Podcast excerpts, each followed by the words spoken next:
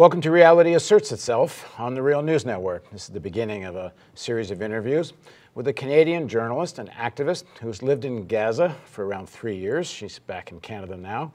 But how she got to Gaza and what life was like living there is the subject of our interviews. So now joining us in the studio is Eva Bartlett. Thanks for joining us, Eva. My pleasure. So Eva, as I said, is an independent Canadian activist, a freelance journalist. She went to Gaza to live starting in 2008 and lived there on and off for about three years since then.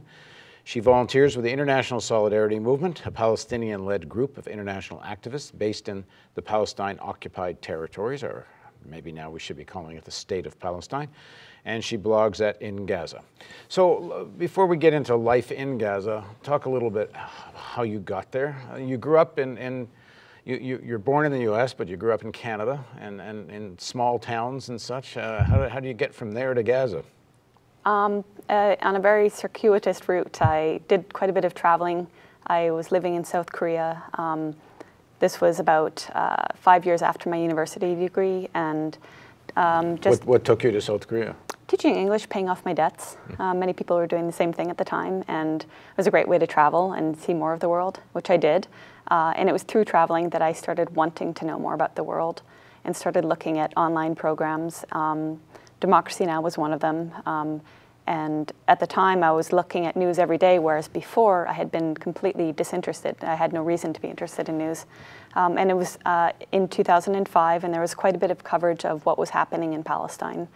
Um, and because of that, because I basically knew absolutely nothing about Palestine, not even the name Palestine, before then, um, and then suddenly was uh, hit with a barrage of information which was very disturbing uh, it really affected me and made me want to learn more. And the more I learned, the more I wanted to become active in some way in, in justice for Palestine.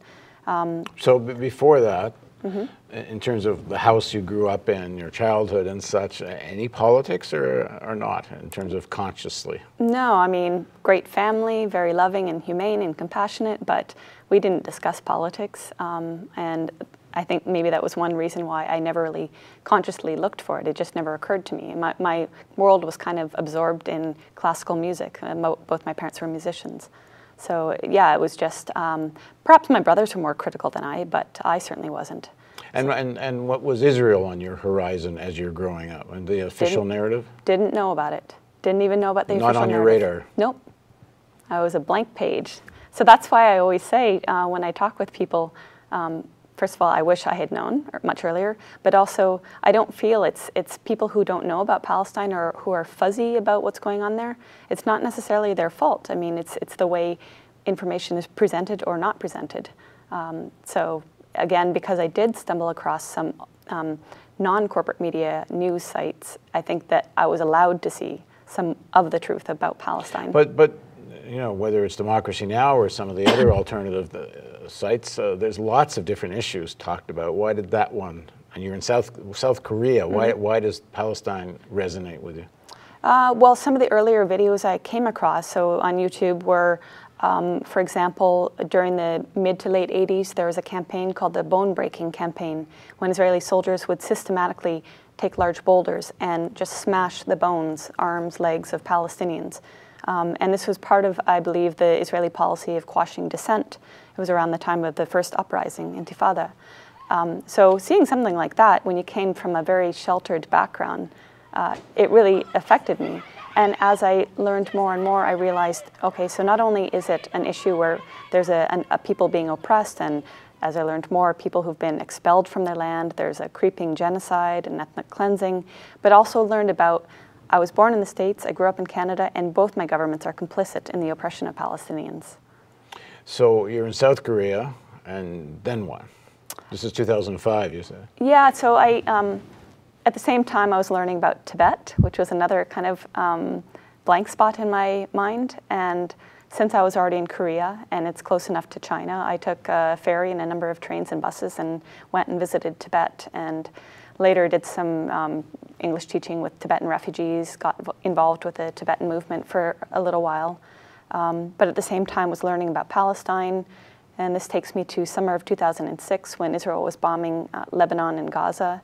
And at that point, because now I'm consciously aware of Palestine, I was even more horrified and, and just made a decision that I wanted to go see Palestine and see for myself what life was like under occupation. And that's in 2008? That was in 2007. I went and via Jordan entered um, the West Bank and then took some took nonviolence training with the International Solidarity Movement, and then for the next eight months was all around the West Bank, uh, witnessing um, army incursions and lockdowns of towns and cities, which of course include um, you know shooting at or abducting any Palestinians who happen to be on the street if they are outside their homes when the army imposes a curfew, or seeing the, the violence at the hands of the, the colonists, the illegal colonists, or seeing the popular nonviolent demonstrations in places like Bil'in, and, which later grew to other areas around the West Bank. Um, so I saw quite a bit in those eight months um, in the West Bank, and then in 2008 I was able to go to Gaza. So you go, you enter Gaza through Egypt? no, um, back then it was uh, still under Mubarak's rule, and so Rafah crossing, which is the Egyptian crossing, um, at that time it officially was supposed to be open to Palestinians, but it was very difficult for any Palestinian to enter or to exit. And it was, as I understand, it was impossible for a non-Palestinian to enter via Rafah. They were meant to enter via the before, Egypt. Before the you go to Gaza, controlled. do you spend any time in Israel? Uh, when I was in the West Bank, I went to, to, Tel Aviv, and it was mainly for visa purposes, because of course one of the um, maybe not ironies, but one of the aspects of um, the Palestinian, the West Bank, the areas, is that even though it's supposedly for Palestinians, you still have to get Israeli permission to enter and to exit the West Bank, and that applies to everybody, of course. So. Um, I did meet a number of Israelis. Although it's um, not hard, it's not hard just to drive into Ramallah. I mean, just they just you stop at the checkpoint and then you go. No, if no. you're not Israeli citizen, then you're not Palestinian. Right, of course, but it, but even to enter Palestine in the first place is difficult because Israel does control all the borders. So, um, if you look like you might be a, a solidarity activist, it becomes very difficult for you to enter. Because if I mean we were there, I was there a couple of years ago, and we drove in fairly easily. Okay. Yeah, but I, I guess we didn't look like solidarity activists. I don't know. What's a solidarity activist look like? Well, they come in all shapes and forms and ages. Um, so sometimes you, it's maybe not so obvious. Mm. But uh, anyway, if, if, it's, if it is obvious that you sympathize in any way with Palestinians, it is um, well reported and documented that uh, more likely than not, you'll either not be able to enter in the first place or you'll be granted a, a two week visa or something. Mm. Um, so I did get to know, by the way, some Israeli activists um, who participated in the demonstrations in Bil'in. Uh, very good and, and you know, um, compassionate and strong activist. And I, I met with um, a group that did kind of um, talks going into Israeli Jewish communities and going into Palestinian communities and talking about the, the narrative between, you know, the Israeli army. Um, it's kind of like breaking the silence, but um, soldiers who had stopped participating in the army because they didn't agree with the policies, and Palestinians who wanted to share their their side of the story to Israeli communities. So I, I spent some time with them, but primarily I had wanted to go there to witness the occupation because um, it's you know it, it is um, a, a, very brutal occupation, and um, I think that you need to see that if you're going to go to see Palestine, you can't just avoid now, it. when you go to Gaza in 2008, mm-hmm. uh, do you go there planning to live, or you're just going to visit? Neither. Um, I was not going to visit per se, but also I didn't have any um, idea when I would leave. As it happened, well, first of all, I went by boat because um, Gaza is under siege or blockade. Israel controls all the borders with the exception of Egypt, um, the Rafah crossing. And Israel had pulled its, its settlers out of Gaza and said that it no longer controls Gaza, but nonetheless, freedom of movement is almost impossible. So the, the idea with the Free Gaza movement was that they would sail from Cyprus to Gaza because they would be sailing through international waters into Palestinian waters, thereby not entering Israeli uh, territory. Um, so that's how I entered Gaza. Uh, after the fifth boat, the Israeli Navy started preventing any boats from reaching Gaza. So in that sense, um, we were lucky to have even made it. And uh, yeah, I didn't have any idea how long I would stay, but as it turned out, the first time I went, I stayed for a year and a half, um, precisely because it is so difficult to enter and to leave. And what did you do there? I again volunteered with the, the ISM, and our work there was of a different nature than it was in the West Bank. Um, in Gaza, ISM, International Solidarity Movement. Right. And how do you support yourself financially? Um, it, I in some cases, before I went to Palestine the first time, I worked and saved money and did some fundraising. But then when I was in Gaza, I was writing both um, just for the sake of sharing information, and I was also um, being published in Inter Press Services. So I was making. So it's freelance journalism. Right. And, you know, you don't need a whole lot to live in Gaza. So not long after you, you arrived in Gaza in 2008, there is an, uh, an Israeli attack. And you are there and lived through it. What was it like? Um, so it was the first time I'd experienced anything um, that intense. There were, I should note, um, bombings leading up to the attacks. And there was a, another um, sonic boom campaign, which sonic booms sound like real bombs. So there was quite a lot of psychological terror already going on. But um, on December 27th, the Israeli um, Air Force bombed throughout the Gaza Strip, targeting police stations, which inevitably also targeted civilians and schools and hospitals around. And then until January 18th, the, they were relentlessly bombing everywhere in the Gaza Strip, um, and there was out, there was no safe haven. So um, it, it's a pretty phenomenal situation in that the population had no way of fleeing.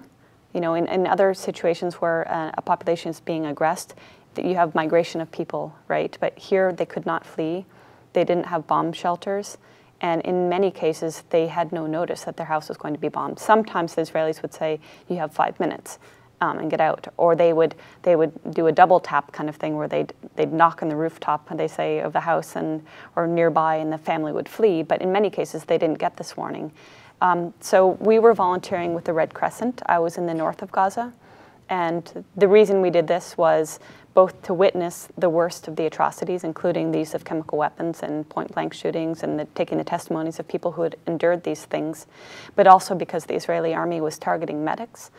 Um, a couple of medics had already been killed by the time we joined um, volunteering with the Red Crescent. Uh, so yeah, we basically it was um, riding in during the day, during the night, in ill-equipped ambulances that were trying to reach people, and that in many cases were being prevented by the Israeli army from reaching those who were calling for them. You're putting your own life in danger over and over here. Um, this is risky, and people get killed doing these things. Right. Um, why do you do that? Um, because I can, because they, they don't have an option of leaving where they're living. They don't have an option of not being targeted. And um, I, I, just think it's important to stand in solidarity with them and also to document what's happening to them.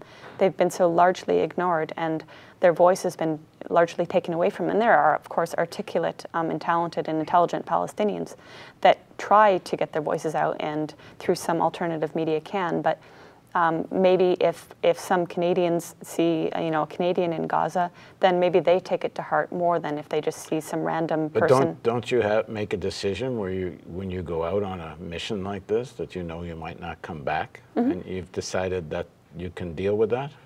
Yeah, I I mean I think many journalists or activists who go to areas where it's high risk have to make that decision, right?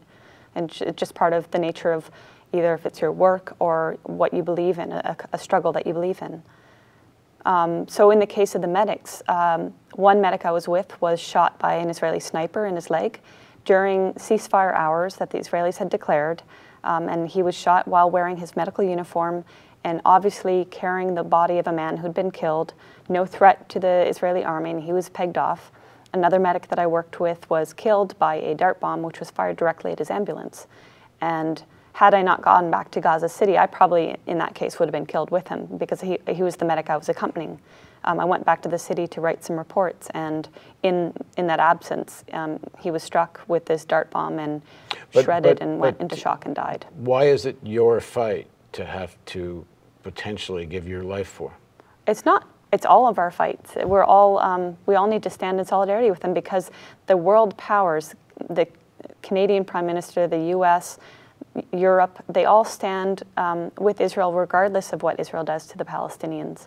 Um, when Gaza was being bombed, my own prime minister had no qualms with Israel so called defending itself by bombing the civilian population of Gaza.